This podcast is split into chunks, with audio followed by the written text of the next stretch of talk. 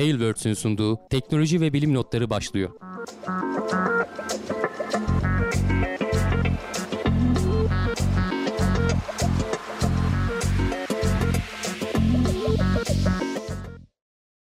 Teknoloji ve bilim notlarına hoş geldiniz. Ben Hamdi Kellecioğlu. Karşımda Volkan Ekmen var. Her hafta olduğu gibi teknoloji ve bilim dünyasından haberlerle karşınızdayız. Nasılsın Volkan? Çok iyiyim abi, teşekkür ederim. Seni sormalı, sen biraz hastaymışsın. Biraz hastayım, sesim hiç iyi değil. Şu an için fena değil aslında ama uzun konuşmada nereye gider bakacağız artık. Onu tam bilemiyoruz. Şu an onun da testini yapacağız. Çok geçmiş olsun dileklerimizi iletiyoruz sana. Sağ ol. Şansıma hep de böyle işte canlı yayınlardan önce falan hasta oluyorum. Gerçi her hafta olduğu için mutlaka denk geliyor bu. Buna biliyorsun geliyor bir kere ya. Bir kere yakalandın mı 1-2 hafta 10 gün falan daha şey yapıyor, insanı süründürüyor. Öyle. Ama böyle bir salgın varmış. Hani bir 10 gün süren var. Hastalık salgını var da ben de ona yakalandım ama 2 günde falan geçti. Çok uzun sürmedi. Orada şanslı olabilirim herhalde, bilmiyorum ama inşallah sen de kısa sürede atlatırsın. Covid çok yok ortalıkta diyorlar ama geçen senenin işte yaygın olmayan gripleri vesaire falan şey alıyor, öcünü alıyor yani bu senelerde. Yapacak öyle bir şey yok, atlatacağız bu şekilde. Ya Çin'de biraz hani Covid deyince Çin'de sert önlemler var ya Covid'le alakalı. Onu ben anlayamadım. Çin abartıyor mu? Evet ya, halk da isyan ediyor artık. Çünkü mesela yangın çıkmış, yangından dolayı işte itfaiye müdahale edemediği için işte Covid tedbirleri falan bir sürü insan ölmüş yangında. Bu da ayaklanmaya hani diğer bir sürü şeyle birlikte. Çünkü Çin bir sıfır bilmem ne politikası uyguluyor, işte sıfır hastalık politikası. Ama yani bir yerde 2 tane hasta çıktığı zaman bütün şehri kapatıyorlar çat diye. O da bütün hayatı durduruyor. Adamlar isyan ediyorlar. Bilmiyorum yani, şeyde halk ayaklandı diyorlar Çin'de bayağı. İlginç bir durum. Diyecek de bir şey yok. Yani pek evet, sert önlemler orada çok fazla. Niye öyle hani anlam veremedik. Gene ama bizden şu an uzakta herhalde biraz Covid gene. Ya şu an için gündemimizde yok en azından. İyiyiz. Evet, iyiyiz en azından. Güzel bir durum. Şimdi haberlerimize başlayalım. Her zaman olduğu gibi önce uzay turizmine bir şöyle bakış atacağız. Neler olmuş, neler bitmiş. Tabii ki geçen haftaların en önemli konusu Artemis 1 görevi. NASA gidişattan çok memnun. Evet. Yani hala tabii ki devam ediyor. Zaten 20-25 gün falan sürecek demiştik. 16'sında fırlatıldı. Şimdi hangi aşamada dersen, şöyle bir grafik vardı, bunu daha önce göstermiştik. İşte şu bir fırlatma anı. Şu anda 11. aşamada falanız. Yani ayın yörüngesine girdi. Hatta bugün müydü, dün müydü? Dünyadan en uzak noktaya kadar ulaştı. Apollo 13 en son. Biliyorsunuz bu dünyaya zar zor döndürebildikleri, şu anda işte filmi falan da var. İşte izlemeyenler hala izlesin diyoruz, arada güzel bir filmdir. Ayın yüzeyine inecekti normalde ama bir sorundan dolayı ayın etrafından bir tur atıp dünyaya hemen hızlıca döndürdüler. Başlarına herhangi bir şey gelmeden. O işte ayın etrafında dönerken en uzak mesafeye kadar o gitmiş. Yani 432.000 küsür kilometreydi galiba. İlk defa en uzağa giden insanlar onlar bu arada, hala 1970'li yıllardan beri o mesafeyi geçen insan olmadı. Artemis 1 görevinde de bu durum değişmedi. Çünkü onun içerisinde insan yok. İnsan taşıyabilecek bir aracın en uzağa gittiğini söylüyorlar. Artemis 2 görevi eğer gene o da yeterince uzağa giderse bu rekoru kıracak. Şimdi şu an ayın yörüngesinde dolanmaya devam ediyor. Şey yapıyorlar. Ne denir? NASA tabii sürekli bilgilendirme yapıyor. Her böyle önemli kilometre taşında. Çok memnun olduklarını söylüyorlar. Ufak tefek sorunlar çıkıyor mu? Çıkıyor. Mesela en son yerde kalibrasyon, yani bu iletişim için bir kalibrasyon yapmaları gerekiyormuş arada. Onu yaparlarken bağlantıyı kaçırmışlar. 47 dakika falan bağlantı kopmuş Orion kapsülü ile dünya arasında. Sonrasında toparlamayı başarmışlar. Bunların hepsini öğreniyorlar. Onun dışında geçen haftalarda da konuştuk. Yön bulma, işte yıldızları izleyen sistemde bir sıkıntı vardı. Ufak tefek şeyler var ama genel olarak görevin gidişatıyla ilgili NASA çok olumlu açıklamalar yapıyor. Yani beklentilerimizin hep ilerisinde şeyler yaptı diye.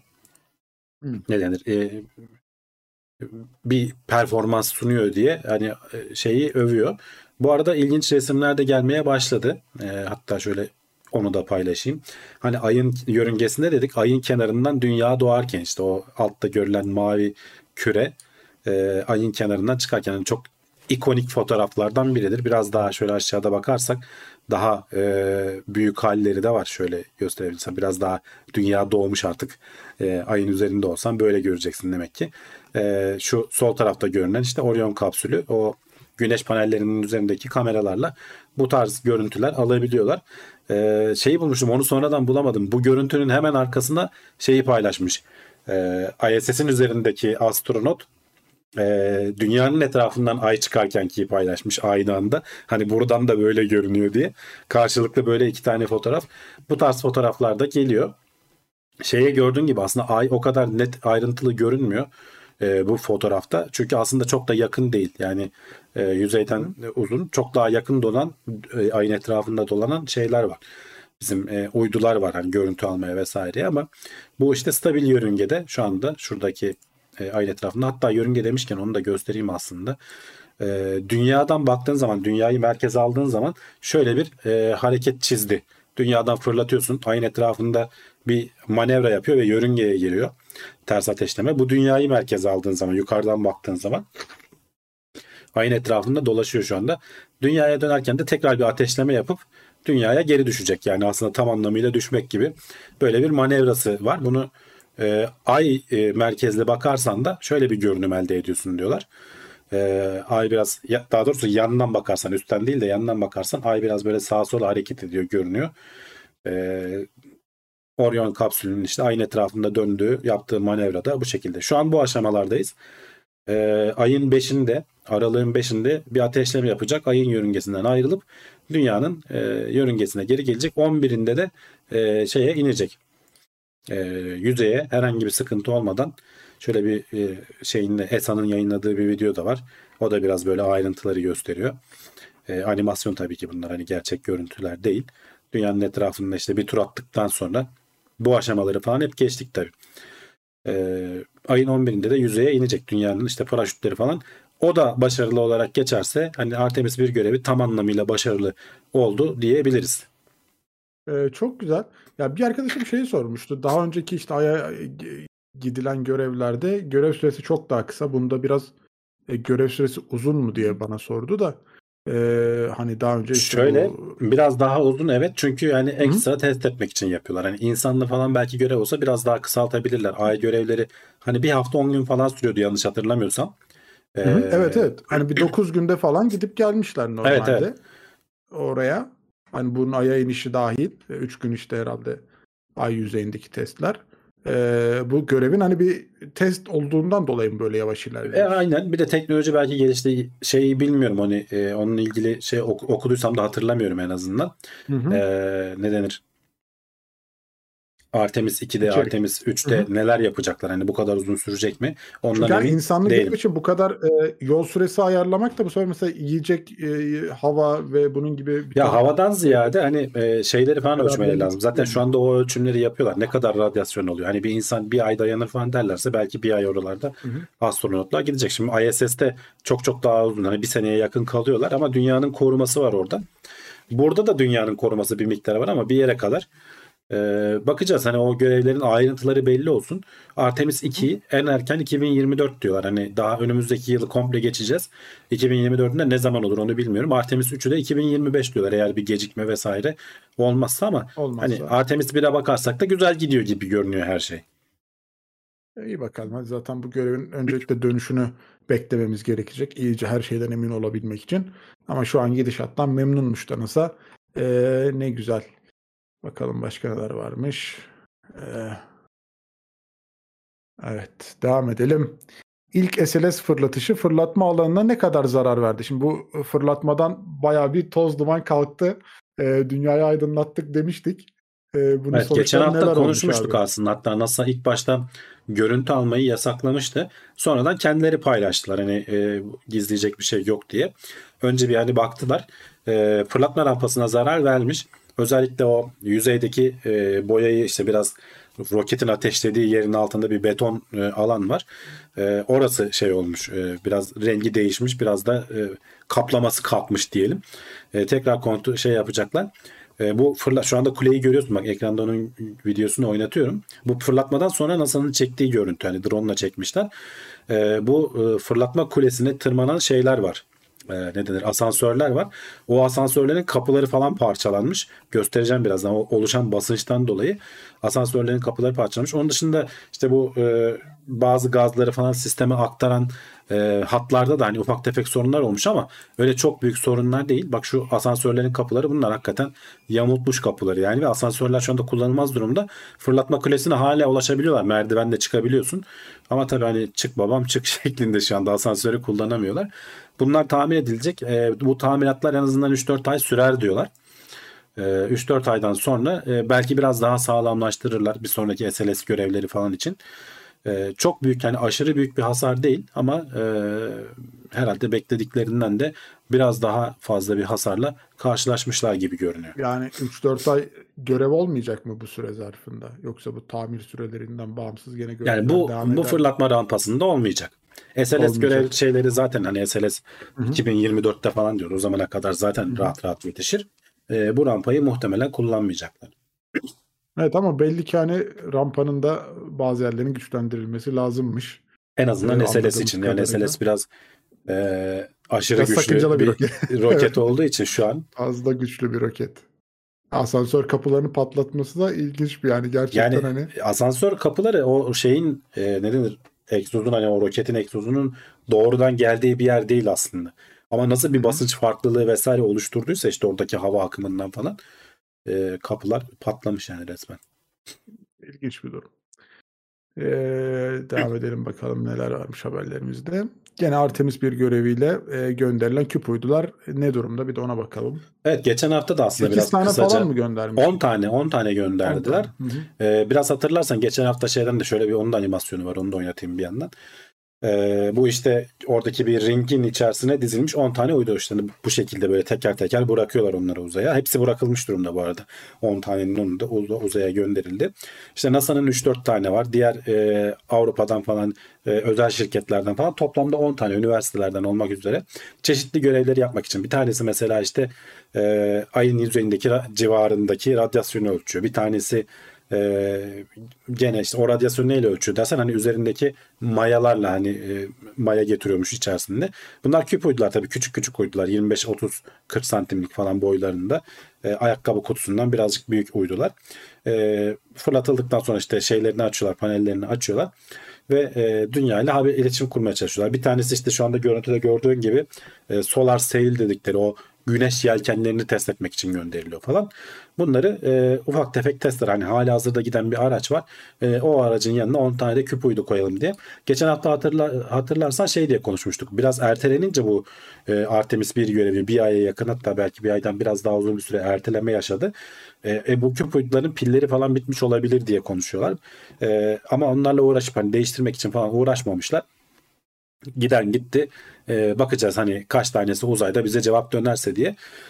Şu anda hani 10 taneden 4 tanesi cevap dönmüş durumda. Hani operasyonel gibi görünüyor. Diğer 6 tanesinden pek bir haber yok. Bunları gönderen takımlar iletişim kurmaya çalışıyorlar. Hani troubleshooting deniyorlar ya, işte sorunları çözmeye çalışıyorlar. Çok pahalı şeyler olmadığı için çok da problem değil açıkçası. Ama tabii işte hani görevin süresinin gecikmesi de belki o görev diğer küp uydularda çalışacak görevdeki insandan da biraz moralini bozmuştur sonuçta. O kadar emekleri boşa gitmiş gibi oluyor bir durumda. Ya tabii yani ama işte küçük görevler dediğim gibi zaten biraz küp uydularda bunu öngörerek hani biraz bekleyerek bu işlere giriyorsun. Çünkü kendileri de aslında hani daha az korumalılar. Daha üzerlerinde çok fazla yedekli sistem falan da olmuyor. Hafif olmaları, küçük olmaları gerektiği için. Mecburen öyle oluyor. Burada da dediğim gibi hani şu haberde de ayrıntıları var. Tek tek hani ben hepsini burada 10 taneyi de saymayayım neler yaptığıyla ilgili. Merak edenler buraya gelip baksınlar.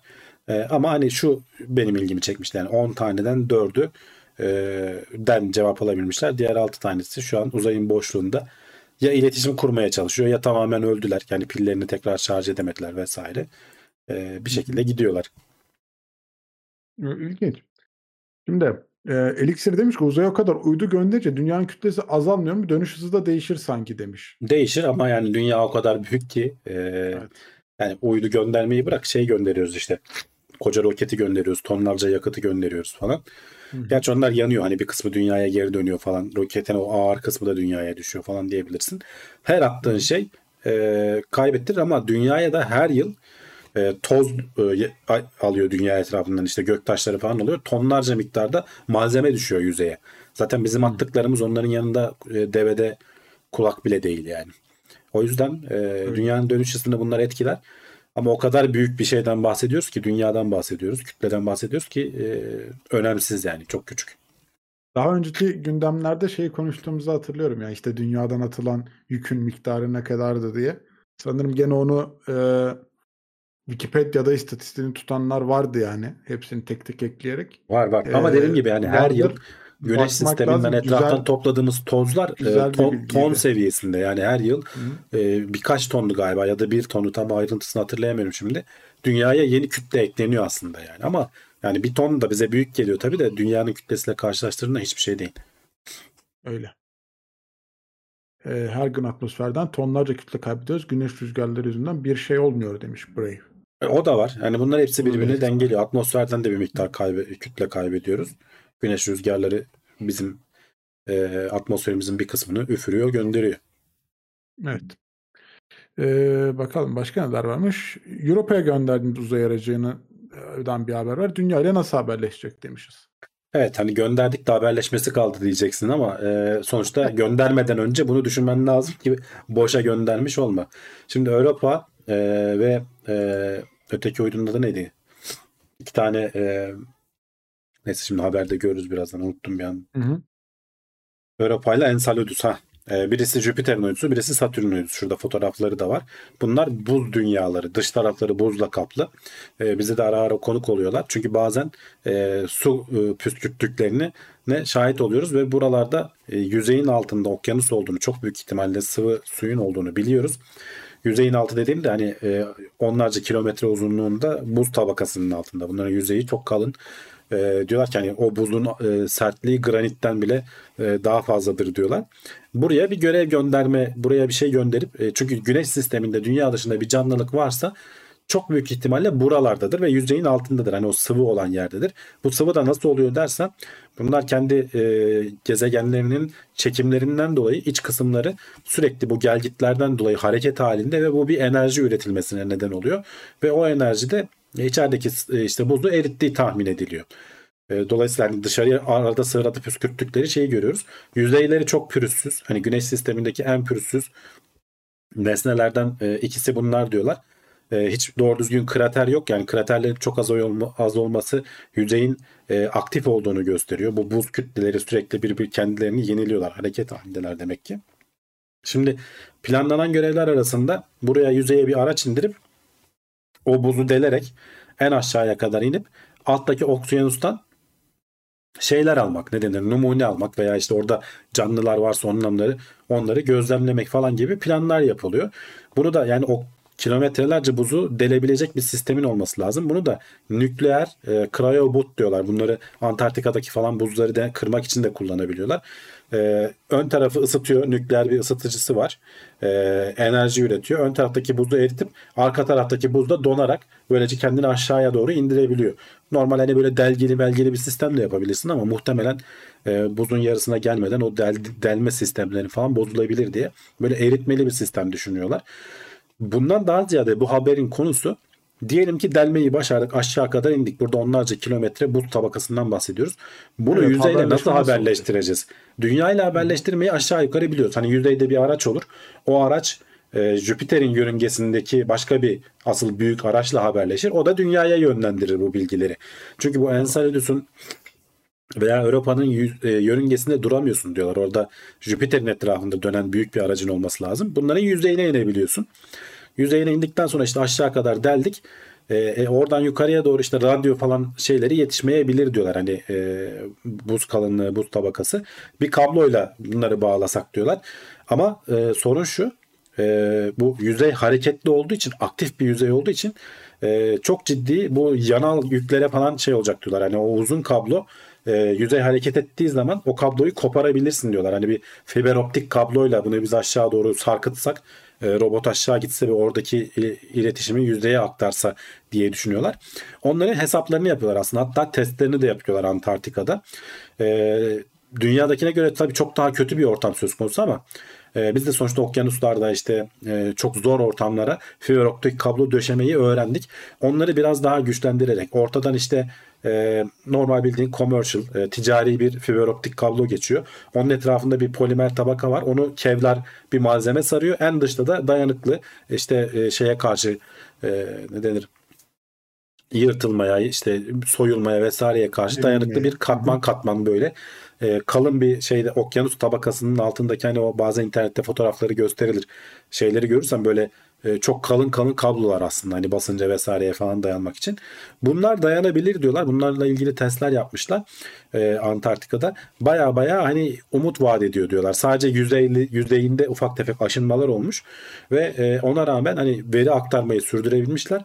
Bu kabloyu aynı zamanda nasıl, hani hangi karakteristikte ne olduğunda, nasıl sinyaller ürettiğini de çözebilirsek diyorlar. Bu kablonun kendisini de bir çeşit sensör gibi kullanabiliriz diyorlar. Böylece o yüzeydeki buzun nasıl hareket ettiği, o buzun belki nelerden oluştuğu, neresinin sıvı, neresinin katı, arada böyle sıvı küçük paketler halinde boşluklar var mı yok mu, onların olup olmadığı, bunların hepsine kablo üzerinden de bakabiliriz diyorlar. Tabii ki hani çok ciddi çözülmesi gereken sorunlar var. Ama sonuçta şu anda hani bunların üzerine çalışmaya başlayacaksın ki İşte 2030'lu yıllarda falan aracı buradan fırlatsak zaten oraya gitmesi 7-8 sene buluyor. Hani biz ömrümüz içerisinde inşallah görürüz diyelim. Ama işte hep şeye biraz da bel bağlıyoruz. Olmak zorunda değil ama olursa bu işleri çok hızlandıracak. Starship bunlardan birkaç tanesini, bir tane de değil birkaç tanesini belki bir seferde göndereceksin. O 7-8 yıllık süreyi en azından 2-3 görev için atlatmayı beklemiş olacaksın. Tek bir görev için değil de. Cassini görevi vardı, ben hatırlıyorum. 2000 yılının başında mı ne fırlatılmıştı? 2007'de ulaşana kadar ulan 7 yıl nasıl geçecek demiştim. Geçmişti gerçi, hani 7 yıl günün sonunda indiği yüzeye, o indirdiği Huygens sondasını da hatırlıyorum. Geçiyor mu? Geçiyor ama ömrümüzde doluyor bir yandan. Ama işte öyle. Bilim insanları da, birileri de bunun tasarımları üzerinde. Belki bunun tasarımı üzerinde çalışan adam yüzeye indiğini görmeyecek bile yani. Ama insanlık böyle bir şey. Üstüne ekleye gidecek. Yani o bekleme süreleri evet gerçekten hani ilginç. Kaç yıl görev süreleri de üstüne eklediğin zaman görev süresiyle beraber bayağı uzun oluyor aslında.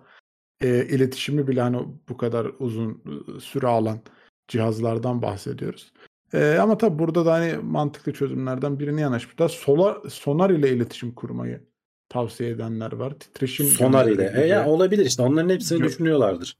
Göndererek diyenler var ama herhalde evet, onların da bazı dezavantajları var ki en güzeli kablolu iletişim diye düşünüyorum ben de. Hani öyle bir yerde. Ama işte sağlam kablonun olması lazım. Orada neyle karşılaşacağını bilmiyorsun. Hani yüzeyin ne kadar şiddetli deprem diyelim onlara artık, hani o yüzey hareketlerini depremlerle sarsıldığını bilemiyoruz. Hani birbirlerinin içerisinde. Çünkü dediğimiz gibi aktif olduğundan eminiz. Yüzey tertemiz. Çok az şey var. Krater var. Demek ki kendini yeniliyor. Bir hareket var. Aralarında zaten çatlakların olduğu yerler falan da görünüyor. Belki hani o çatlakların olmadığı bir yere indirip, hani fay hattı deniyor ya, fayın olmadığı bir yere indirip biraz daha böyle stabil bir yerleri bulup oraya indirmeyi falan deneyebilirsin. O kütleninden daha sağlam olacağını düşünüyorum ama altta neyle karşılaşacağını bilmiyorsun. Olabilir. Araştırıyorlarmış işte, bakalım. Bak, Bostonlu Yaşar demiş ki okyanusu kontamine eder o zaman demiş. İşte etmemesi için tertemiz göndermeye çalışıyoruz. Hani onların belli şeyleri var. Temizlik kriterleri var. Sonuçta okyanusu kontamine etmemek adına dünyadan tamamen sterilize edip gönderiliyor böyle şeyler. Evet. Orası önemli bir bölüm aslında. Baktığın zaman. Başka neler varmış? Blockchain ile çözersin diyenler var da yani onlar hep ayrı. Ne alakası önemli var ya blockchain? Evet. İlk bu iletişim aile önemli. Devam ediyoruz. Uzay haberlerimizi bitirdik. Gene Artemis'ten haftaya bakalım bize neler kalacak. Burada konuşabileceğimiz. Şimdi yine işte biraz daha insani bölüme giriş yapıyoruz. 4 tane grip türünden biri Covid nedeniyle ortadan kalkmış olabilir. Evet yani grip döndü, intikamını alıyor bu sene diyoruz. İşte ben de biraz sesim kötü. Çevremizde de hani hep duyuyoruz. İntikamını alıyor hakikaten. Çünkü geçen senelerde işte bizim de bağışıklığımız biraz düştü. Onlar tabii şimdi daha aktifler. Ama bir türü var. Genelde bu grip aşılarında da aşılar özellikle 4 çeşit gribe karşı bunların birbirlerine ufak varyantlarına karşı hazırlanıyor diyorlar. İnfluenza A ve B diye ayrılıyor. A'nın iki çeşidi var işte. H1, N1, H3, N2 alt türleri. Bir de influenza B'lerin de Victoria ve Yamagata diye türleri var. B Yamagata 2020 yılından beri gözlemlenemiyor. Bu gripli şeyleri işte dünyanın etrafında çeşitli laboratuvarlarda ölçümler yapıyorlar. Bu pandemi nedeniyle işte biz maske takmaya başladık. Elimizi falan daha fazla yıkamaya başladık. Herkes evlerine çekildi falan. Zaten 2 yıldır falan doğru düzgün hani grip falan yaşanmıyordu. Bu sene ise başlandı. Bu B Yamagata bu boşluğu da dayanamamış ve ortalık, yani dünya yüzeyinden kalkmış olabilir diyorlar. Çünkü gerçekten 2020 yılından beri 2018'de 51.000 ölçüm yapılırken 2021 yılından beri sadece 43 tespit yapılabilmiş. Bu 43 tespiti de şey diyorlar, çok büyük ihtimalle bu aşıların etkisinden yanlış yaptığımız ölçümler, cihazlar false pozitif veriyor. Yani hatalı pozitif çıkarıyorlar diyor. Aşılardan kaynaklandığını tahmin ediyoruz diyorlar. Ve hani bilim insanlarına da diyorlar ki hani daha fazla grip ne denir, DNA'sı sekanslayın. Hakikaten kayboldu mu bu B Yamagata türü? Kaybolduysa sonraki yılların aşılarını ona göre tasarlamaları gerekiyor. 4 tane hani tür varken 3 taneye inmesi hani Covid'in de böyle artılarından biri mi diyelim artık, hani her şeye iyi, her şeye iyi yanından bakmaya çalışırsak böyle şeyler de olabiliyor. Evet, güzel. Hani tabii baktığı zaman evet daha az bölüme kafa ayırmak zorunda. Ama emin değiller hala, yani şey de olabilir diyorlar, hani çaktırmadan alttan duruyor, bir gün bir yerden çıkacak da olabilir diyorlar. Ama takip ediyorlar tabii. Öyle hani 4 ayrı kafaya bölmektense 3 ayrı kafaya bölüp işlerini belki çok daha etkili, çok daha hızlı çözümler bulabileceğimiz aşılar falan geliştirilebilir belki. Ama tabii hani Covid'de sonuçta hayatımıza girdi. Onunla da baş etmek gerekiyor. Aslında hani bu gribe ayrılmış belki de bütçelerin bir kısmı oraya aktarıldı. Baktığın zaman bilemiyoruz. Hani genel araştırmalar devam edecekmiş. Kalkması tabii ki kabul edilebilir. Beğeneceğimiz, isteyeceğimiz bir şey olur günün sonunda. Bakalım. Twitter'daki Blue Tick işini soruyorlar abi. Var mı bir gelişme? Bir gelişme yok. Ben duymadım bu hafta. Değil mi? Elin abi geri adım atmadı herhalde. Elin abiden de konuşalım biraz. Haftaya girmiş olsun. Şimdi gene daha önceki yıllarda da bize konuk olan artık saniye meselesi var. Artık bir ortak noktaya varmışlar. Artık saniyeyi kaldıralım demişler. Artık saniyeyi kaldıralım demişler, evet. Böyle bir şey oldu. Burada ben buna ilk çektiğim bilim videolarından bir tanesi aslında benim. Yanlış hatırlamıyorsam ta 2016 yılında mı ne çekmiştik? Tekno Seyir'de, merak edenler şey yapsınlar. O videoyu arayıp bir izlesinler. Bunları karar veren hani ölçüm ve ağırlık merkezi gibi bir şey var. Fransa'daydı galiba merkezi, yanlış hatırlamıyorsam. Bunlar yıllık olarak toplanıyorlar. Hani her ülkenin temsilcileri geliyor ve bir karara varıyorlar. Sonuçta dünyanın kendi etrafında dönüş hızı zaman zaman değiştiği için bizim o UTC dediğimiz, UTC dediğimiz standarttan sapıyorsun. Ve bu sapma bir saniyeye geldiği zaman genelde de yavaşlıyor dünyanın dönüşü. Ama bu sene hatırlarsan geçmişte şeyleri de konuşmuştuk. Bu sene hızlanıyordu. Yani biraz kaotik bir yapısı var. Bu bir saniyeyi aştığı zaman yılın sonundaki son saniyeyi ya 2 kere sayıyorsun ya işte bazı firmalar, özellikle özel firmalar bu saatleri birbirlerine eşitlemesi gereken, Google'ın mesela falan, bunların üzerinde özel şeyleri var, yöntemleri var, metotları var, nasıl bütün sunucularına yedirecekler falan. Büyük firmalar için ciddi sorun bu saniyenin değişiyor olması. Geçmişte hani bununla ilgili sorunlar yaşayanlar da var. 1970'lerden itibaren uygulanmaya başlanan bir şey aslında. O zamandan beri de şimdi tam sayısını hatırlamıyorum ama 20-26 kere falan saniye eklenmiş günlere. Artık saniye lafı da oradan geliyor. Amaç işte astronomi saniyesiyle dünyanın hani bizim standart saat dediğimiz saati denk getirmek, birbirine eşleştirmek. Ama ya buna çok da gerek yok. Hani her sene veya işte birkaç senede bir biz bu bir saniye yapacağız diye bir sürü para harcıyoruz. Ulan şaşıyorsa şahsın, astronomlar UT1 denilen saati kullansınlar, o astronomik saati kullansınlar. Dünyanın geri kalanında UTC'yi kullansınlar. 2035'ten itibaren böyle bir karar almışlar. 2035'e kadar hala bu artık saniyeler uygulanacak. 2035'ten sonra bir 100 yıllığına bakalım diyorlar. eğer hani şeye de karar vermişler, o zaman ileride toplanılır, karar verilir diye. Diyorlar ki hani bir dakikaya falan ulaşınca veya bir saate falan ulaşınca belki düzeltiriz. Hani bir saat, bütün dünyada saatler bir saat ileri alınır veya geri alınır. Neyse işte o zamanki şeye göre. Gene eşitlemek istersek eşitleriz veya tamamen bırakırız diyorlar. Hani o zaman insanlık hangi noktaya gelir, nasıl bir ortak saatte buluşuruz. Belki şeyi kasmayacağız diyorlar. Hani herkes bu saatleri ayarlamaya falan uğraşmayacak. Ortak bir UTC üzerinden konuşacağız. Herkes işte sabah 9'da aydınlık olsun, akşam 9'da karanlık olsun psikolojisinden çıkacak. Dünyanın bazı yerlerinde akşam 9'da aydınlık olacak. Ortak saati kullandığımız için. Böylece şey derdimiz de olmayacak. Amerika'da saat kaç, Türkiye'de kaç, artı 3, artı 5 bilmem ne time zone'lar falan da ortadan kalkabilir. Gelecekte belki böyle bir noktaya gidebiliriz diye. Hani çözümün ne olacağını ucunu açık bırakıyorlar o yüzden. Ama tabii bu da henüz daha netleştirilmiş değil. Yani bu kurum böyle bir karar aldı ama başka kurumlara da danışacak. Daha 2035'e olduğu için. Burada da hani karar almak kolay değil. Çünkü üye ülkeler var. Mesela Rusya reddetmiş. 2040'lardan sonra yapalım bunu demiş. Çünkü Rusların GLONASS sistemi bu artık saniyeyi dikkate alıyormuş. Ve o uyduları yenilemeleri gerekiyor adamların, ya yazılımlarını ya yer istasyonlarını. Hani onlar için belli ki bir masraf çıkaracak. 2035'e onlara itiraz etmişler ama diğer hani GPS kullanan falan sistemlerde sorun olmadığı için diğer ülkeler şu an için 2035'i kabul etmişler gibi görünüyor. 2035'e kadar ama hani artık saniye falan eklenmeye devam edecek. O tarihe kadar hani kim öyle kim kalan, ne olur ne olmaz belli değil. Önümüzde ama tartışılıyor yani. Evet. 13 yıl var önümüzde. Bu 13 yıllık sürede de gene işte ileri alınacak, geriye alınacak bir şeyler olacak ama 2035 tane çok baktığın zaman, ama adamlar ona bile itiraz etmişler. Yani daha da uzasın süre diye.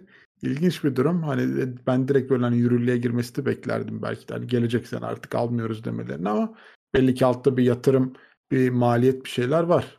Öyle görünüyor. Evet. Hı hı. Şu ama tek saat düzenini de ilginç olabilir fakat çok kafa karıştırıcı olur. Başka ülkeye gittiğinde akşam 9'da aslında zaten yani, aydınlık olduğunu hissetmek günün. Zaten gene kafa... oluyor canım, her türlü kafa karıştırıcı oluyor yani. Belki işte o şey yani... şeyi biliyorsun. Sabah 7'de günaydınıdır, akşam evet. 7'de iyi gecelerdir. Orada biraz daha ilginç durumlar olabilir yani. UTC'dir yani. Megri demiş ki bu durumda 4 yılda bir gün eklenmesi olmayacak değil mi? Alakaları yok ikisinin birbiriyle. Bu aynen, dünyanın kendi etrafında dönüşüyle alakalı. O güneşin etrafında dönüşüyle alakalı. Dolayısıyla olacak yani. 4 yılda bir gün eklenmesi. Alakaları değil, ikisi birbiriyle ilgili değil. Geotomasyon demiş ki sorun gün ortasında ertesi güne geçmek sorun olur demiş. Evet, o da biraz sıkıntı çıkarabilir yani. Herkes açısından. Evet evet. Ya bu önerilerden bir tanesi. Hani ileride insanlık bu noktaya gelir.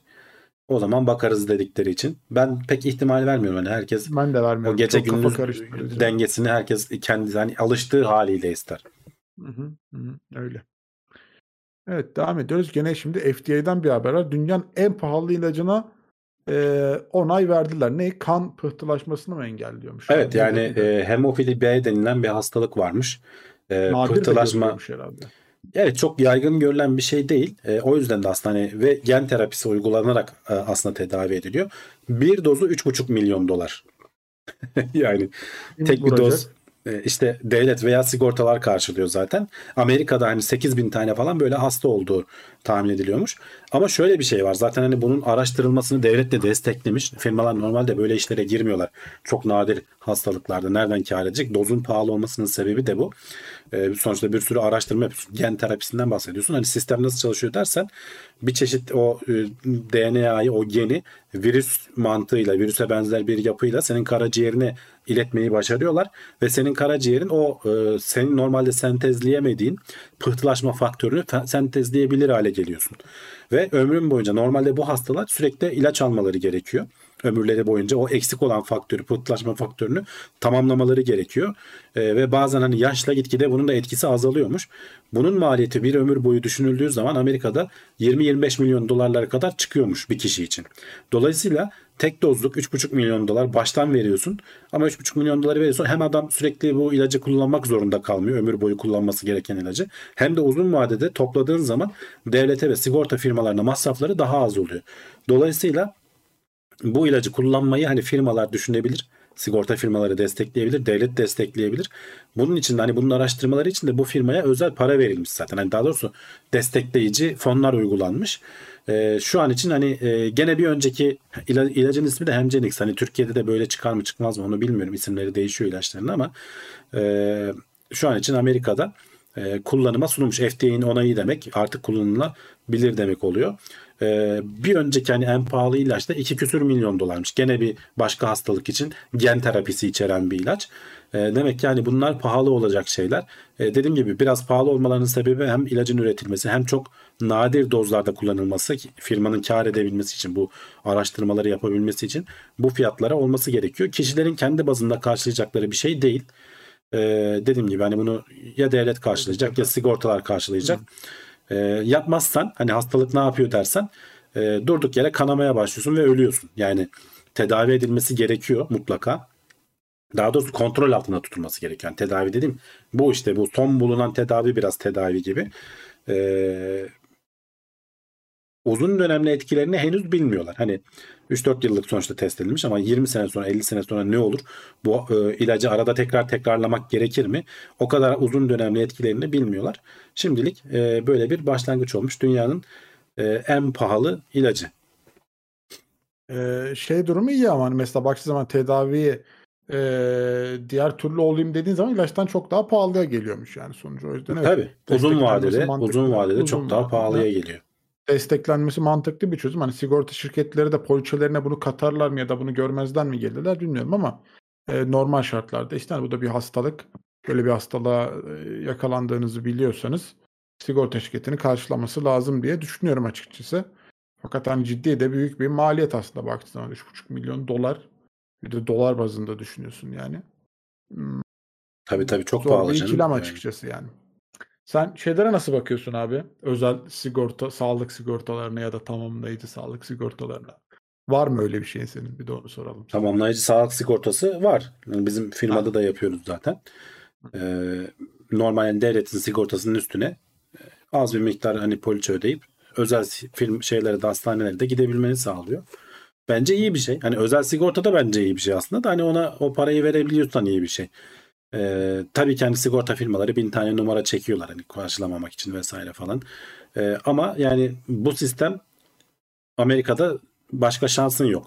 Devletin çünkü sigortası yok. Adamlar özel yani. O Amerika başka bir yer. Biz hani biraz Avrupa kafası çalışıyoruz. Avrupa'da da hani devlet şey kalırsa sana bakar. Biraz daha sosyal aslında devlettir ama Amerika öyle değil. Onu biliyorsun, çok orada politik olarak hiç kavga sebebi.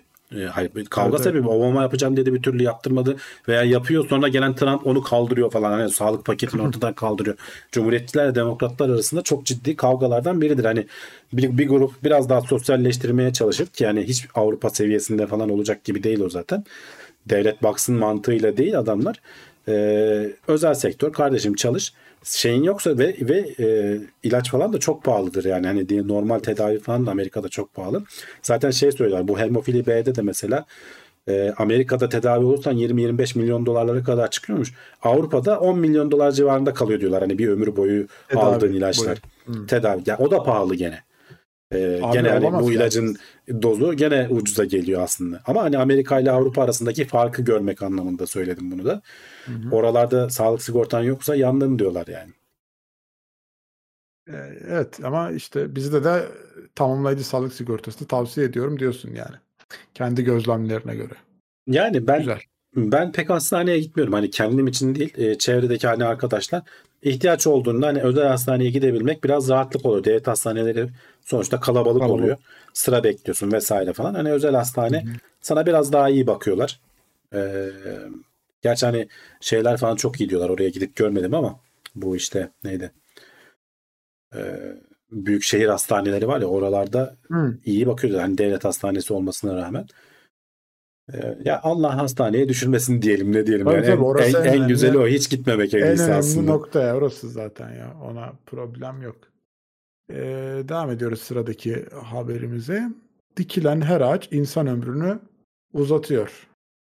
Evet yani öyle olacağını hani biz tahmin ediyorduk ama bu sefer bayağı adamlar kayıtlı kuyutlu ölçmüşler.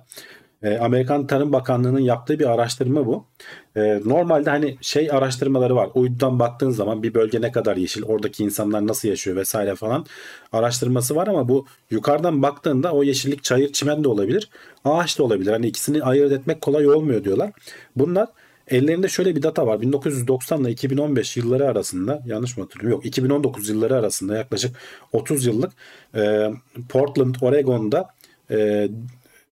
49.246 tane ağaç dikilmiş. Özel bir kampanya yapmışlar. Bu dikilen ağaçların her birinin konumu tek tek not edilmiş. Hangi ağaçlar dikildi, hangi yılda dikildi, işte ne yapılıyor falan diye.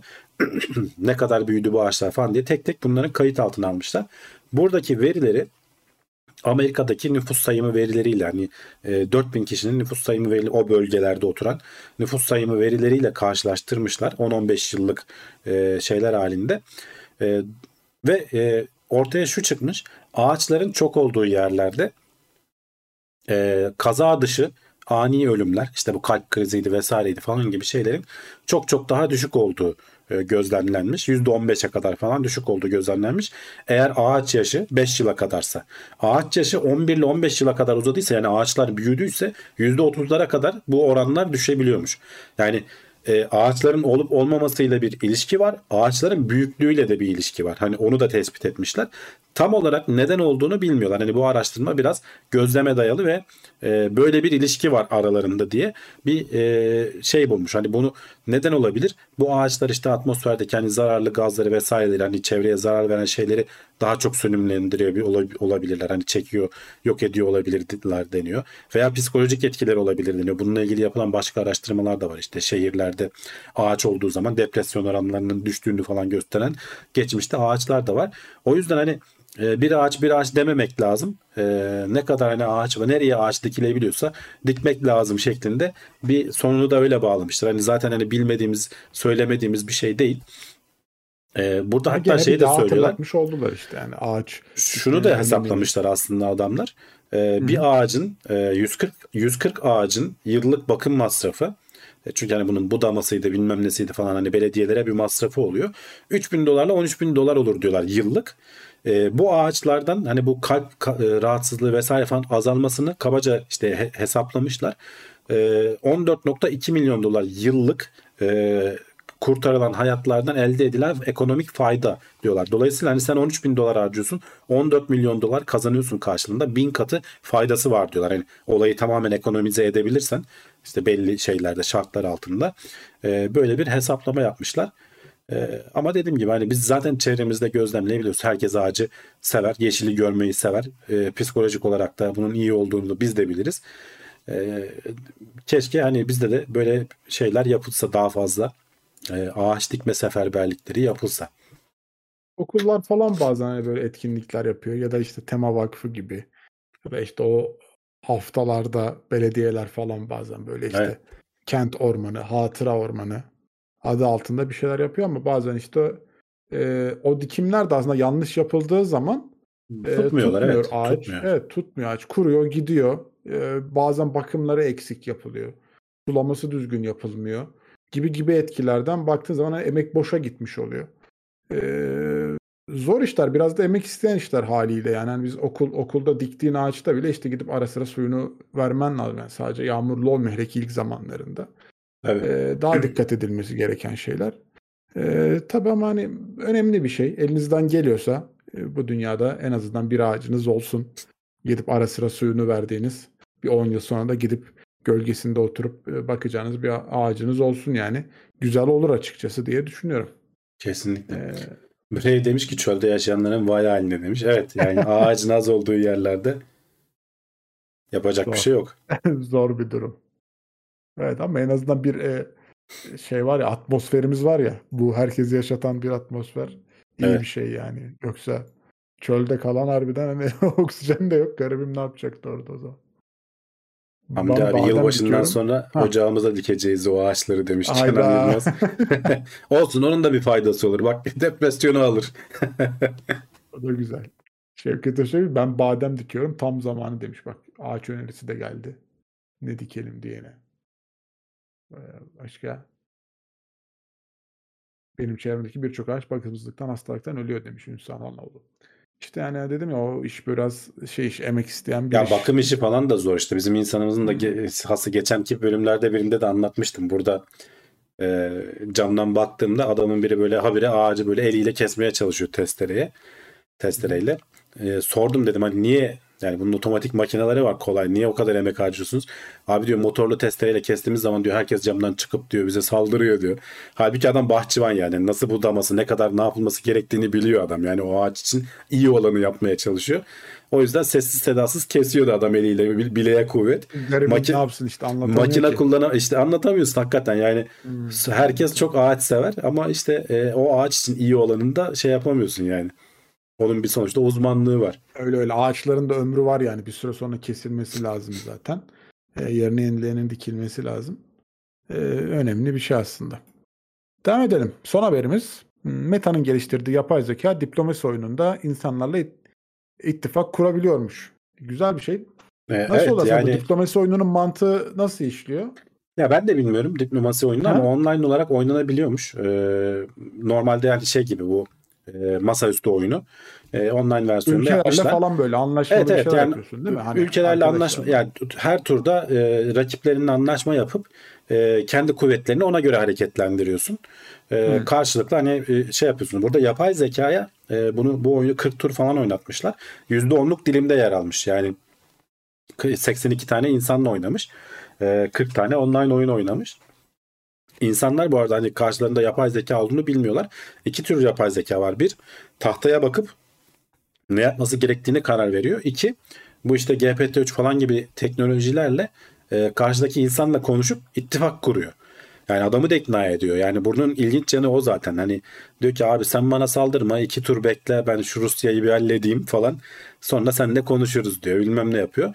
Yani burada hatta 8 oyunluk bir turnuvada da 21 oyuncu içerisinden birinci olmuş. Yani adamlar hani bunu bayağı işe yarar hale getirebilmişler. Benim dediğim gibi en çok ilgimi çeken hani ortama bakarsın, bir strateji geliştirsin ama insanlarla konuşarak bu pazarlığı yapması, ittifaklar kurması. Çünkü ittifak kurması da yetmiyor. İttifakı bozup bozmayacaksın, ona ne kadar güveneceksin, onun bozup bozmayacağını. Hani bu bir oyun teorisi denir ya. Bunlara karar vermek zor aslında.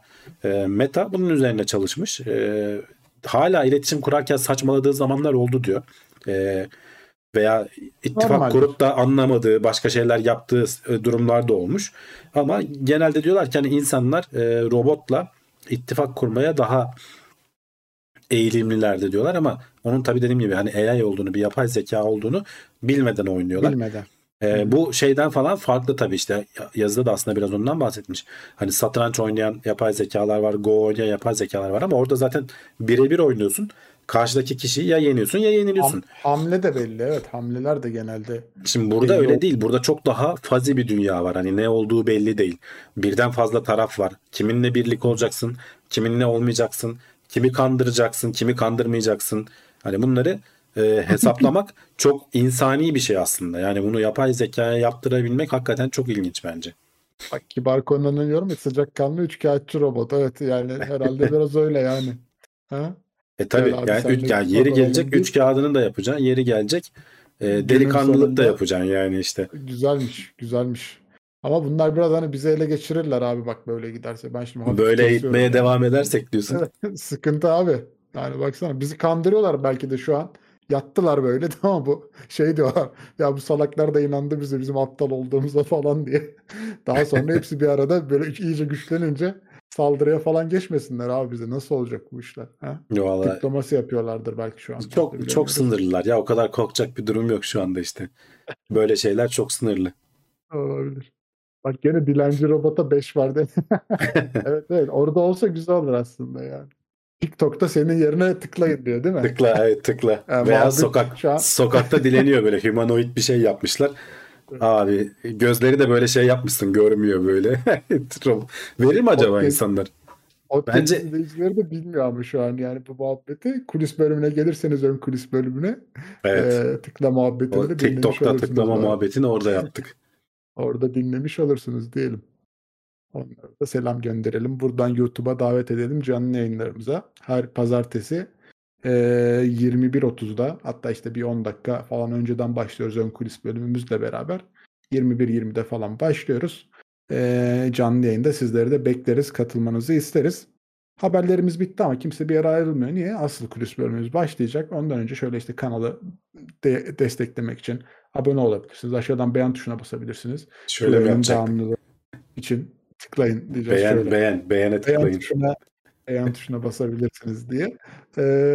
Aklınızda olsun. Gene işte katıl özelliğinden de bütçenize uygun bir destekte bulunabilir. Süper Chat, Süper Sticker gibi özelliklerle de kanalı destekleyebilirsiniz diye hatırlatmış olalım. Araya şimdi sponsor videolarımız girecek. Onlara teşekkür mahiyetinde hemen ardından buradayız. Abi her duruma gideceğiz. Bir yol parası. Yegenek yazmış. İşte diyorum ya, humanoid robot yapacaksın, böyle senin için dilenecek bir kenarda. Hani diyorlar ya olabilir. İşte Tesla'yı kiraya vereceksin. Sen kullanmadığın zaman kendi işte dolaşıp Uber gibi yolcu taşıyacak. Sana para kazandıracak. Robot yapıp salacağım böyle ortama. Sana para kazandıracak dilenip. Tamam işte, ne güzel. Biz evde oturacağız. Olur yani. Bu arada kameramda bir problem var. Ben de farkındayım. Kusura bakmasın arkadaşlar. Arada böyle yeşil oluyor, bir şey oluyor. Bir flulaştı, bir şey oldu. Evet. Haftaya böyle daha bir çözmeye çalışırım gene. Şimdi çok arada müdahale etmeye çalıştım ama çok da işe yaramadan. Çok fazla olmuyor ama ya, idare eder yani. Olmuyor da işte hani gene haftaya dikkat ederiz. Kusura bakmasınlar. Yorumlarını da gördüm. Teşekkür ederim arkadaşlara. Kamerada problem yok. Sen yaşlanmışsın sanki. Hayda. Diğer kamerayı takayım o zaman. 2 tane yapayım mı kendimden? Çift görüntüm olsun. 3D Volkan. Evet arkadaşlar, ne konuşalım? Bugün şöyle birkaç dakika daha erken gidebiliriz ona göre. Şöyle sesim iyice gitmeden. Evet, Hamdi abi yormayalım, dinlensin. Belki bir 10 dakika 15 dakika bir kulis yapar. Warzone var mı demişler sana? Warzone bugün yok, yarına bekleriz. Twitch'te yayınlarımız devam ediyor Zisegnet adıyla. YouTube kanalıma da beklerim, gene Zisegnet adıyla bulabiliyorsunuz. Oraya da bazı yayınların sonradan atıyorum. İşte yemek falan yapıyoruz bazen, bir şeyler. Bikop demiş ki oyun geliştirme firması açmak için neler gerekti? Yani firma açmak için bir şey gerekli değil. Sen iyi bir oyun yap. Her türlü firma açılır. Orada bir sıkıntı yok. İyi bir yaratıcı bir fikrin olacak. İyi developerların olacak yani. Oyun firmasının 2 temel şeyi bu. Biraz da sermaye lazım. Çok büyük değil. Yani bir fabrika kurmaya karşılaştırınca küçük kalır onun yanında. Neye para lazım? O developerları. Tabii yani developerları hayatta tutacak. Atıyorum geliştirmeye 1 sene harcayacaksan 1 sene hayatta tutacaksın. Sonra onun artık çok rekabetçi bir alan, oyun alanı. Reklamlarıydı vesairesiydi falan. Onları da bir miktar düşünmen lazım. Kaynak lazım yani. Para olmadan olmaz. Ama bu bir atıyorum işte herhangi bir fabrika kurmaya göre falan çok daha az maliyetler. Ama şansına da olur da işte bu ne bileyim işte Angry Birds gibi ya da işte neydi şu öteki oyun onun gibi hani tek başına geliştirdiği çocuğun developer dünyada viral olursa oyunun alır başını gidersin. Hani bunların hiçbirine gerek kalmaz ama o 10.000 taneden bir tane de çıkar. Flappy Bird ha. Aklıma gelmedi bir anda ismi. Binlerceden bir tanesi öyle denk gelir. Onun dışındakiler çok ciddi birbirleriyle kıyasıya rekabet ediyorlar. Grafikleri falan iyi olacak artık. Oyunun kendisi iyi olacak. Türkiye astronotunu seçti mi? Daha haber yok. Hani çok azalttık. Son turlardayız diyorlardı ama bir açıklama görmedim ben bu aralar.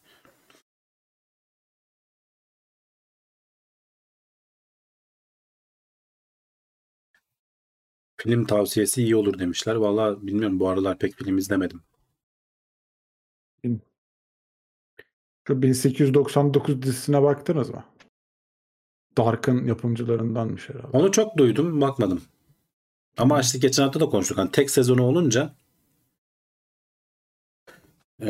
biraz üzücü oluyor. Yani izliyorsun, tadı damağında kalıyor. Bir dahaki seneye kadar unutuyorsun falan. Bu arada TOG'la ilgili evet bu yıl hafta içerisinde açıklama geldi. Bir grup gazeteciyi falan toplamışlar. Her biri ayrı inceleme falan da yaptı. Onlardan bir tanesi işte halkın alabileceği seviyede araç ne zaman olur falan demiş. 2027 demişler. 2027'de daha düşük seviye.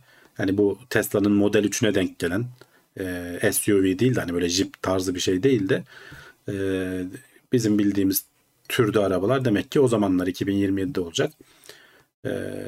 Bakalım o zamana kadar 3-4 yıl var. Bu SUV'ler nasıl çıkacak? Araçlar piyasada beğenilecek mi? İnsanlar satın alacak mı? Onları göreceğiz.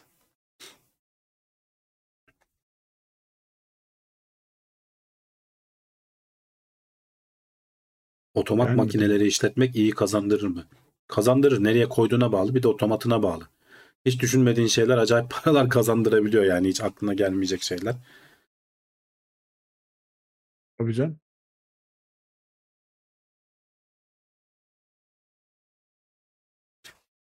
Bize elektrikli Doblo lazım. Belki de halkın alabileceği seviye araç dedikleri odur. Brave belli mi olur? Elektrikli Doblo. Şirket bana Doblo verdi. Doblo'm var benim de artık. Sen hadi de ona oldu. Enişte ona, bölümüne katıldım. Ona uygun bir kazak alırsın artık. Evet, enişte bölümüyle beraber. Arkaya hemen mangalımı koydum. Dolu mu ama niye Doblo veriyor? Taşıman gereken bir şey mi oluyor? Yok, şirkette arabalar değişirken bana Doblo geldi. Bir anda değişiklikler. Ya ben bilmiyorum. Oldu. Ben öyle şey bakmıyorum. Hani Doblo neden olmasın ya? Eğer hani ailen genişse, taşıyacağın bir sürü bir şey varsa gayet güzel araçlar yani. Doblo güzel hocam. Benim hay bir de şey yani. Benim diğer arabamdan iyi yani şu an. O yüzden çok sesimi çıkar yani. Ya ayağımda yerden kesiyor. Dizel mi? Bayağı da uzun mesafe gidiyorlar ya. Dizel, az yakıyorlar yani. Biraz çok yakıyor ama şirket ödüyorsanız onda da. O zaman sorun yok zaten. Tabii canım, ben biniyorum gidiyorum. O yüzden çok dert etmiyorum yani.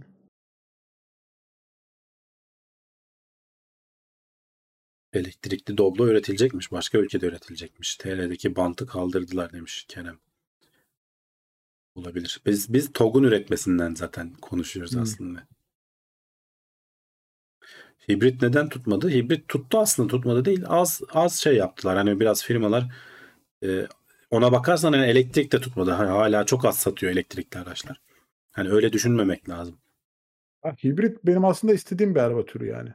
Tabii çok. Canım niye olmasın yani. Hani ben şu an araba alıyor olsam hibrit almaya çalışırım. Ben de elektrikli alamam. İsterim. Çünkü yani uzun yola gitmiyor belli ki. Aracın henüz daha işte o şarj altyapısı bilmem nesi falan tutmuyor. Hibrit alınır, niye alınmasın? Evet. Hibrit güzel olur. Şehir içi trafiğinde yani hayat kurtarır ya. Yakıtıyla. Kızılay'a giremez. İstanbul'da köprüden Doblolar geçemiyor mu ya? Doblolar geçiyor benim bildiğim. Bilmiyorum. Kızılay'a niye giremiyor? Kızılay'a da girilir. Ya Doblolar küçük ya. Hani daha kamyonet tarzı büyük şeylere izin vermiyorlar. Ben yanlış bilmiyorsam. Hani bu arada kamyonet sınıfına giriyor Doblo yanlışım yoksa. Sınırları ona göre de. Şey bilmiyorum. Bilimsel Kızılay soru sorabiliyor muyuz demiş Gökçe. Tabii ki sorabiliyoruz. Ne kadar ilginç.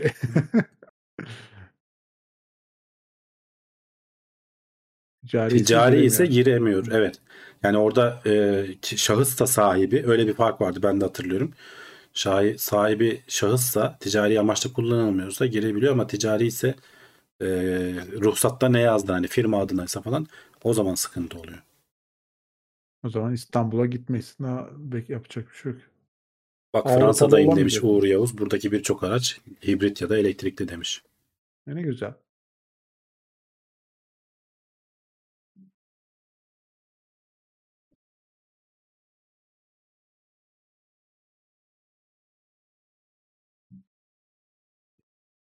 Ne? Hidrojenliler de bayağı yayıldı ABD'de demiş Kerem Kekeç. Ben hiç duymadım. Bir tane şeyi gördüm hani konsept olarak işte böyle arkasında hidrojen tankları var. Çıkarıyorsun, koyuyorsun, geri alıyorsun. Canım, her hidrojen tankı 140 kilometreymiş. İşte 9 tane tankı varmış falan. Onu takıyorsun, devam ediyorsun yoluna gibi bir konsept gördüm.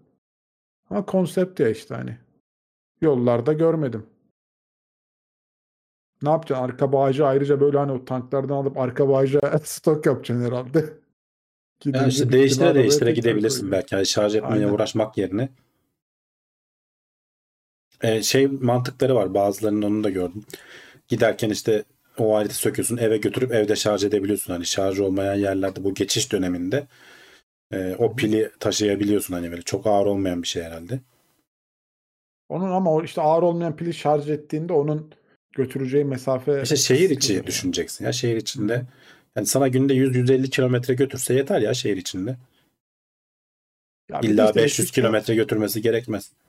Elektrikli araban varsa ona uygun bir sitede, apartmanda ya da ona uygun bir yerde oturman lazım yani. Şimdi yeni ve lüks yerlere adam şey koyuyor, elektrikli araba için şarj portu koyuyor mesela, her daireden gelen ya da işte daire özelinde çekilen gibi gibi.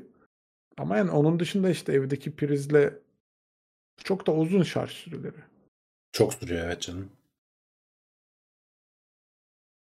Warzone 2.0 var mı demişler. Volkan'a soracaksınız, bana değil. Aynen. Ya bunlar oluyor. Problem yok. Onlar hep bir atomun %99.99'u boşluksa neden maddeleri bütün görüyoruz?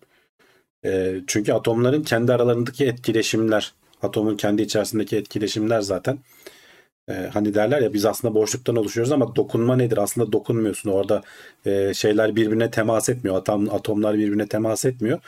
Onların elektromanyetik etkileri birbirlerine sana dokunma hissini veriyor vesaireyi veriyor. Orada da aynı bununla ilgili yanlış hatırlamıyorsam Evrim Ağacında çok güzel anlatan bir video vardı. Onu bir aratırsan çok daha ayrıntılı bir şekilde zayıf nükleer kuvvet, işte güçlü nükleer kuvvet, elektromanyetik kuvvet, bunların birbirleriyle ilişkileri nedir? Onu çok güzel anlatıyordu. Hamdi abi sen işe alım yapıyor musun demiş Kaan Cenk. Yani yapıyorum. Hani benim alanımla ilgiliyse görüşmelere ben giriyorum. CV'leri gönderin mi? CV'leri gönderin. Hani Amani'ye gönderebilirsiniz. Bana değil de. Kariyer Amani'ye. Bizim hani teknik teknik taraftaysa CTO'muz var. Hani teknik müdürümüz, o doğrudan ilgileniyor. Ben daha çok eğer hani frontendci vesaire ise falan, hani backendci ise Hamdi Sem'de bir görüş diyor bana. Kendisi beğendiklerini. Ben de bir görüşüm. Türkçe, hani o İngilizce konuşabiliyor. İngilizce yapıyor. Hani karşı taraftan hani adam nasıldır, iyi midir, değil midir diye bir görüşmelere ben de giriyorum. Güzel. Haber bağlantıları canlı yayın sonrası mı yayınlanıyor? Evet. teknoseyir.com'da yayından hemen sonra şey yapıyoruz. Koyuyoruz haber bağlantılarını.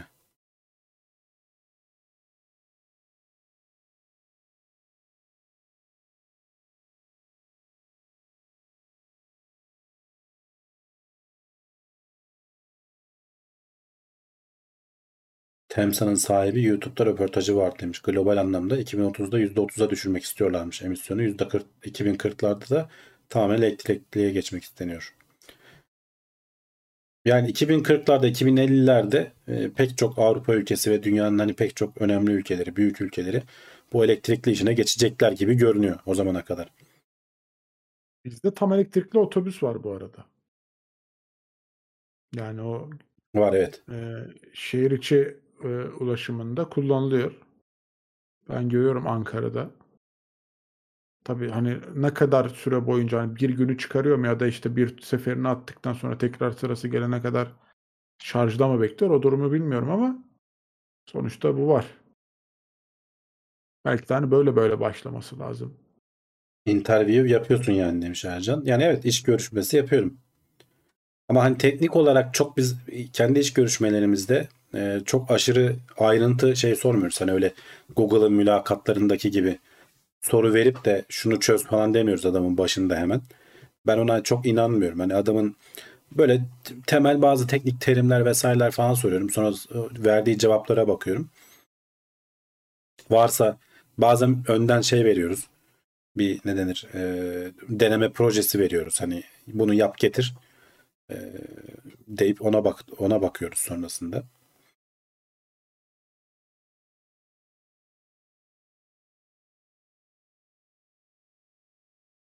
Genelde de hani bu yazılımcıların eğilimi de bence gitgide değişiyor. Hani böyle zor mülakatlar, işte beyaz tahta üzerinde şey yazma, kod yazma falan gibi şeyleri kaldırıyorlar diye biliyorum. Çünkü hani kod yazma artık o şekilde çalışmıyor. Google'da araya işini çözüyorsun yani. Her ikimize de soruyor. Dünya Kupası'nda desteklediğimiz takım hangisi? Volkan. Volkan pek abi anlamıyor futbol işlerini. Ben izlemiyorum. Fenerbahçe diyecek şimdi. İyice anlaşılacak ne oldu. Dünya Kupası'nda Fenerbahçe'yi destekleyin.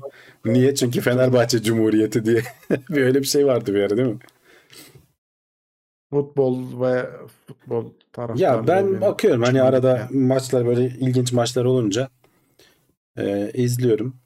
Ama daha dediğim gibi hani biraz finallere falan doğru kaymak lazım.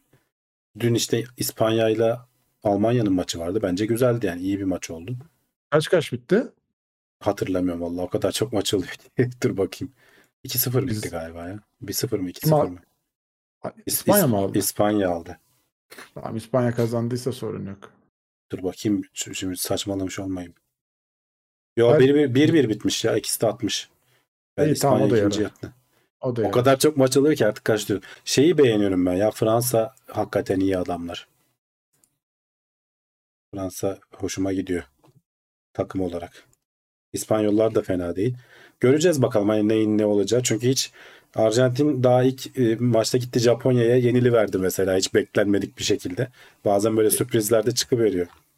Abi Türkiye yok ki şimdi biz, yani ben anlamadım o işten bir şey. Yani. Türkiye olmayınca tadı tuzu olmuyor tabii. Hani gerçi biz de hani olsak hani o gene tadı tuzu olmuyor. Bir yerden sonra elenip gidiyorsun. Ama en azından bir hani milli gurur, milli güç oluyor. Hani şey de vardır yani, böyle taraftar olarak bir yerde maçı izleme duygusu. Hani o da güzel bir şey ama işte kim gidip hangi kimi taraftarlarını yapacağız yani. Bilemedim. Şu an abi enteresan şeyler söylüyorsun demişti. Hangi konuda? Futbol konusunda. Warzone'a şey getirmişler işte, Dünya Kupası'nın maçlarının bazılarını seçmişler. Onun üzerine bahis yaptırıyor sana. Seçiyorsun, bu takım kazanır diyorsun. İşte o takım kazanırsa sana silah skin'i falan veriyor yani. Şu an tek merak ettiğimiz nokta bizim o. Japonya'ya da yeniden Almanya'ymış. Bak ben hepsini birbirine karıştırmışım. Arjantin değil. Arjantin de Suudi Arabistan'a yenildi galiba. Tam ya biri böyle, o da böyle garip bir takıma yenilmişti. Beklenmedik. Bak evet, Arabistan'a yenilmiş. Ben o ikisini birbirine karıştırmışım. Çok maç oluyor değil mi? Günde 4 maç oluyor. 4 mü 3 mü maç oluyor. İnsan şey oluyor. 4 maç oluyor evet. 1'de 4'te 7'de ve 10'da maç oluyor. Hepsi birbirine giriyor. Çorba oluyor tabii. Her gün olunca bir de. O da güzel. Türkiye olsa tabii daha bir heyecanla izlerdik.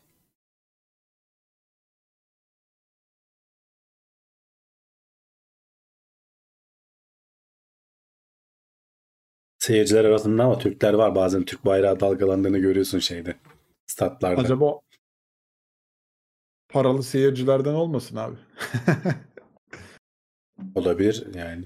Götürmüşler diye. Nereden? Şey fena yerden değil. Genel olarak gördüğüm kadarıyla hani organizasyon fena değil. Oyuncular da demek ki o sahayı iyi soğutabiliyorlar ki ben asıl ona takılıyorum. Hani oyuncular 2'de 1'de durup da su molası falan vermiyorlar. Demek ki hani normalde orada sıcaklık 33 derece falan diyorlar. Demek ki sahaya bayağı iyi klimayı basıyorlar herhalde. Oyuncular hiç öyle, bizde de hani mesela biraz yaz ayları geldiği zaman hemen hakem ara verir. Gider millet bir su içer falan. Bunlar hiç öyle yapmıyorlar. İlginç. Çok saçma bir durum ama mesela orada ben hep böyle garip istatistiklerine takılıyorum. Son 7 Dünya Kupası maçında farklı ülkelerin harcadığı toplam paranın 5 katını mı ne harcamış Katar? 220 milyar dolar. Yani nasıl bir paraysa artık yani, adamlar resmen havaya attılar yani 220 milyar doları. Kullanılmayacak işte statlar yaptılar. Bazıları sökülebilir falan. Hani getirisini bekleyerek yapıyorlar normalde. Yok ya, getirisi diğer ülke onlar vardı. Mesela Rusya atıyorum 8 milyar dolar harcamış, 9 kazanmış. 12 harcamış. Yani bazen kar da etmiyorsun ama hani onun neden sana getirdiği karizma falan, tanıtımının bilmem ne, yani gelecek yıllarda belki faydası olur. Ama 220 milyar dolar kazanıp da hani bunlar kazansa 4-5 milyar dolar geri döner ya da 10 milyar dolar. Hadi 15 olsun yani senin para için. Para var demek ki ya. Para var canım, acayip bir para yani. Binlerce işçi öldü tabii bu statların yetiştirilmesi için, onu çok eleştiriyorlardı. Hani burada köle gibi bu işçiler çalıştırıldı falan vesaire diye. 6.000'e yakın mı? Çok ya. Evet, yani yıllar içerisinde, hani öyle çok kısa bir zamanda değil de o statlar sonuçta yapıldı işte. Ya iyi, belli ki FIFA'ya da iyi parayı vermiş yani Katarlılar. Abim Infantino abimiz var, FIFA'nın başındaki adam. Çıktı abuk subuk konuştu en başında. 2 dakikada içki içmeyi verin, bir şey olmaz, ölmezsiniz falan dedi adamı. Statlarda içki içmek falan da yasak. Eleştiriyorlardı hani niye buraya götürdünüz falan, ama yani bayağı da doluyor görünüyor. Tabii hani onlar paralı mı değil mi onu bilmiyoruz da. Ona da para harcasın canım. Ne olacak ya ama. Ya tabii canım. Yani. Neyse. Aksolotların yetenekleri insanlara uygulanabilir mi? Yani bunu araştıranlar var. O rejenerasyon yetenekleri çok güçlü bazı hayvanların. Kolunu kesiyorsun, kol çıkarıyor. Hatta kesilen parçadan da aksolot çıkarıyor öteki tarafına doğru. Yani abartıyorum biraz ama hani o noktaya getiren hayvanlar var hakikaten. Bunu bilim insanları deli gibi araştırıyorlar. Hani hani seni 2'ye bölüp 2 tane volkan yapacağız diye değil de işte kolun molun giderse o kolu rejenere edebilecek bir şekilde. Yani yara dokusu oluşmadan rejenere edebilir miyiz? Zor tabii. Hani öyle bile olsa bile o kolun eski haline gelmesi olmayacak. Mümkün olmayacaktır kolay kolay. Çünkü büyüyecek. Düşünsene küçüklükte bebek kolu gibi başlayacak. O kol gitgide büyüyecek seneler içerisinde. Ha kolsuz olmaktan abi, veya biyonik koldan iyidir. Daha iyidir. Mutlaka eminim ama iyidir. Öyle hani 3 ayda bir kol çıkarıp vermeyecekler sana. Ha belki ileride onu da hızlandırmanın yolunu bulurlar. Onu bilemiyorum.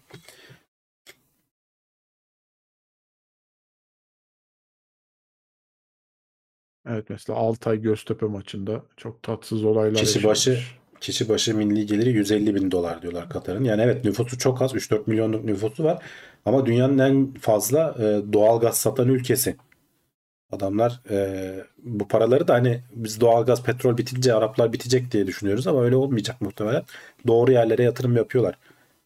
Götürüyor adam İngiltere'ye. Doğru yerine 200 milyona FIFA organizasyonu düzenlemek. Ya o işte gene devede kulak, hiçbir şey değil adam. Adam onu harcanabilir görüyor. Adamlar düğün yapıyor. Düğüne 200 milyon dolar harcıyorlar.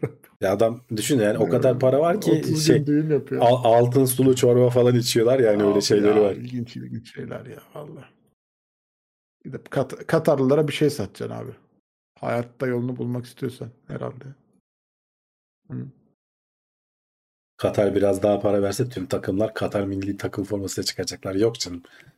O kadar da değil. Türkiye'de de evet son kavga olayı birinin yüzünde havai fişek patladı. O acayip bir görüntüydü. Bana eşim gönderdi görüntüyü, şey sandım hani Walking Dead'ten bir sahne falan gibi sandım adamı. Yani o kadar kan revan içindeydi adam. Bir de etrafı kalabalık falan, yani orada da sahneler öyle oluyor genelde. Futbolcunun kafasına vurdular ya. O korner direğiyle adamın kafasına vurdular. Onu tutuklamışlar ama o adamı. Silah sayılmış o direkt. Abi tutuklan önemli değil ki. Adam koşu elinde sopayla kaldırıyor. Laps diye vuruyor. Yani nasıl bir iç yapı? Ya ben de onu anlamadım. Yani kaleciden şey... ne istemişler? Olayını da araştırmadım da açıkçası. Merak etmedim de. Ya. İnsanlık kökü kuruması gereken bir yapı artık ya benim gözümde. Gerçekten. Yani çok iğrenç görüntüler geliyor son zamanlarda. Hayvanlara meziyet eden, insanlara meziyet eden. Airfryer yani... çılgınlığı hakkında ne diyorsunuz demişler. Volkan sen söyleyeceksin. Airfryer iyidir. Sen kullanıyor. İyi mi? İlk hevesin yani geçtikten sonra hala iyi mi? Açık konuş. Doğruyu söyle. Doğruyu mu? Gerçekten bence 2 kişilik bir ailede fırında yemek yapma kültürünüz azsa, yani hanım ya fırında şimdi batacak. Ya ben yıllar önce şey kullanmıştım. Bunlar aynı mı çalışıyor bilmiyorum. Evet. Actifry diye vardı ya, tefalin. Aynı mantıkla mı çalışıyor? Sıcak hava üfleyerek ama şöyle mi? Şu yuvarlak bir tas gibi olandan dolayı. Evet evet işte o tefalin aktif fry dedikleri. O patates kızartmak için kullanılıyor. Hayır canım, her şey için kullanılabiliyordu. Biz onu kullandık. O kadar da çok da memnun kalmamıştık yani. Ama hem uzun sürüyordu. Şimdi yenileri nasıl bilmiyorum. Ben hiç bakmadım ama bir çılgınlık var. Hani hakikaten airfryer çılgınlığı, Black yani Friday'de kısaca... tüketim çılgınlığı demişler. Evet yani değer mi alalım mı yani? Yani mantığından şöyle basayım. Özellikle. Bizim hanımın doğum günü geliyor Volkan. Bir airfryer çakayım mı? Değer bence mi? Anlatıyorum. Şimdi fırının hacmi atıyorum 50 litre salladım. Airfryer'ın hacmi 10 litre. Şimdi haliyle o 50 litrelik fırını ısıtmak için harcadığın elektrik belli bir yana ve yaptığın, içinden aldığın iş belli bir yana. Çünkü işte fırında 3 ayrı tepsi gözü var. Ona göre bir hacim var. Tepsiler büyük. Sen bir tepsiye işte yarım parça bir şey koyuyorsun, pişirmek için fırında uğraşman lazım. Airfryer'da ise işte hacmi daha küçük olduğu için fırına göre çok daha az alanı ısıtman lazım. Bunun için çok daha hızlı yapıyorsun zaten. Bir de içine de koyduğun fan işte genelde o haznenin kadar bir fan oluyor. O yüzden içerideki hava sirkülasyonu ona göre planlanmış oluyor. Çok daha hızlı pişirmeni sağlıyor aslında. Yani demeye çok daha iyi bir şekilde OS'yi empoze ediyorsun. Artısı bu. 2 kişisin, 3 kişisin. Airfryer'la yemek yapar mısın? Çok güzel yapar, doyarsın benim gözümde yani. Hatta çünkü bir de temizliği de çok kolay bir şey. Sonuçta fırının o haznesini sen çıkaramıyorsun. Fırını komple silmen lazım. Bunu haznesini çıkarıyorsun. Muslukta çok rahat yıkıyorsun, temizliyorsun. Canım fırınla da tepsiyi çıkarıyoruz. Ama abi fırında o tepsideki yağ da sağa sola da sıçrıyor. Ha, etrafa sıçrıyor yani. İçini silmen gerekiyor. Sıçrıyor yani. Sen komple bu içindeki hazneyi çıkarıyorsun yani. Bence o yüzden mantıklı bir şey. 2 kişi, 3 kişiyi tabii ona göre alman lazım. Yani büyük boy bir şey alacaksan da, ama ne kadar da büyük alırsan o zaman da o kadar ısıtma masrafın gene artmış oluyor baktığın zaman. Genelde şu an işte günümüzde 5 litreler, 6 litreler tercih ediliyor. Fiyatlarına da değecek bir şey yok. Ben 3.000 liraya aldım. Cosori diye bir marka. Amerika'da en çok satan markaymış. Amazon'dan aldım. Yurt dışından geldi. Kaça aldın? 3.000 TL. 3.000. Güzel yani. Bir üst modeli var. Uygulamadan falan hani sana piştiği zaman haber veriyor. Ya da uygulamadan ön ısıtma yapabiliyorsun. Ya da uygulamadan işte derecesini arttırabiliyorsun gibi gibi. Senin incelemen de var canım. Onu gördüm ben. Yok. Ha. Şey yani bence çok şey bir alet. Güzel bir alet. Biz bugüne kadar neler yaptık? Tavuk yaptık. Patates yaptık. Yağ fiyatları artınca bu çılgınlık oluştu diyenler var. Bence de doğru yani. Aha. Ya, geçen gün işte mücver yaptık mesela. Hani mücver normalde çok yağda pişen bir yemek. Gayet sağlıklı ve güzel şekilde pişiyor. Bu arada mesela tavuk inanılmaz derecede güzel pişti. Yani böyle mangalda yapmışsın gibi pişiyor yani. O derece. Ben o yüzden tavsiye ederim kesinlikle. 2 kişilik aileleri ama gene söyleyeyim yani. 4 kişisin abi, fırında yap. Daha rahat edersin. Doğru. Ya, gümrük vergisi şöyle, Amazon'dan aldığınız ürünlerde gümrük vergisi içine işliyor. Onlar otomatik çözüyorlar senin için. Evet. Şeyler var. Benim aldığım ürünün incelemesi ve yaptığım bazı tarifler kanalımda var YouTube'da. Bakabilirsiniz. Bir çiğ köfte videosu var, özellikle ona bakın. Bir köfte videosu Allah'tan Twitch'te yok oldu. Gitti mi o? YouTube'da o yok mu? O Twitch'te yok oldu ama düştüğüm bölüm vardır. Vardır o internette vardır. Volkan çiğ köfte sonrası kafasını yarıyor isimli videoyu ararsanız. Neyse ki öyle bir şey yaşanmadı yani Allah'tan. Yok, sıkıntı yok. Bilmiyorum, ben mutfakta süre geçirmeyi seviyorum ya. Hoşuma gidiyor. Şu anki teknolojik hedefim şey ama. Eve bir tane robot süpürge almak. Uygun güzel bir şey bulursan. Onlar fena değil ya. Bizde var bir tane, memnunum ben. Robot süpürge yani. Evet. İş görüyorlar yani. Ben tereddütlüydüm. Ama o olmuş yani, o teknoloji.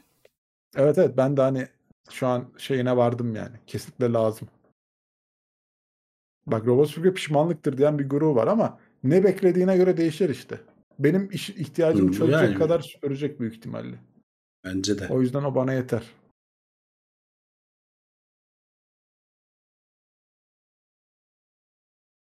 Sıcakkanlı 3 kağıt süpürge temizledim abi, pırıl pırıl. Pırıl pırıl. Bal dök yala. Ya olur ya sen? Ayak yapacak yani, süpürge. Yarın bir gün yapay zeka bir gelişsin. Şimdi şeyi söyleyeceğim. Benim evdeki koltuklarımın ayakları yüksek. Yatak odasındaki yatağımın ayakları yüksek. Altına işte süpürmen lazım şimdi bunları. Normalde buraya vakit ayırdığın zaman işte derinlemesine temizlik uzun sürüyor. Abi robot süpürge işte altına girecek çıkacak, bitti. Ben o yatağın altını bir daha acaba pis mi kirli mi diye eğilip kontrol etmek zorunda kalmayacağım yani. Çünkü oraya girip oraya süpüreceğini biliyorum. Az tozlanacak diyeceğim. Temizlik süremi uzatacağım. Daha az vakit harcayacağım. Roborock nasıldır demişler. Roborock iyi ya. Ben Roborock almıştım. S5 Max miydi neydi? Birkaç yıl oldu bize alalı. En çok yani, öneriliyor zaten. Hani en çok öneriliyor değil de hani en çok o tavsiye ediliyor diyebilirim. S5 Max, S7'si var, S6'sı var. Onlar öneriliyor. Xiaomi'nin Dyson V15 neymiş ya? Dyson V15 o el süpürgesi canım, o başka. Evet. Ne diyorlar? Şeysiz, toz torbasız robot süpürge gibi var ya. Ya Dyson'ın her türlü ürünü iyi olur hani, ama pahalı olur. Pahalı. Değer mi? Değebilir duruma göre. Çok pahalı bir robot süpürge. İşte görece pahalı. Mesela o Roborock S5'ler falan 10.000 TL civarında. Ama yaptığın yatırıma göre... Ben aldığımda 4'tü yani. Düşün nerelere gelmiş. Aha, yani o yaptığın yatırıma göre düşüneceksin işte. Bu benim işimi rahatlatacak mı yoksa mantıksız bir ihtiyaç mı diye. Mesela Airfryer'a verdiğim 3.000 TL bence çok mantıklı bir yatırımdı benim gözümde. Bayağı sen memnunsan sorun yok, evet. Tabii canım ya, hani mesela zaten donuk ürünleri pişirmede çok iyi bu arada. Daha da iyi yani. Donuk ürünü mesela sen normalde işte sallıyorum şinitsel alıyorsun. Benim gözümde donuk ürün kategorisine girer. Şinitsel alıyorsun. İşte geliyorsun hani yağda mı pişireyim? Fırına mı atayım? Tost makinesine mi koyayım? Yok abi, koy Airfryer'a, bas tuşuna. 2 dakikada böyle yumuşacık çok güzel yapsın yani sana. Gibi gibi. Ev yapımı patates, buzlu patates hepsini çok güzel yapıyor. Yağsız.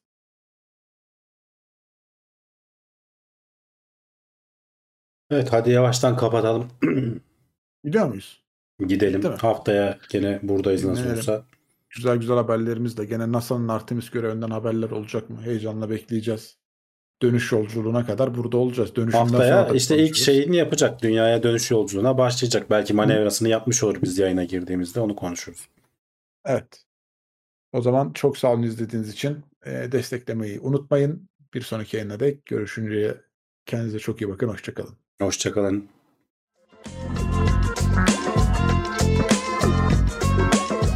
Tailwords teknoloji ve bilim notlarını sundu.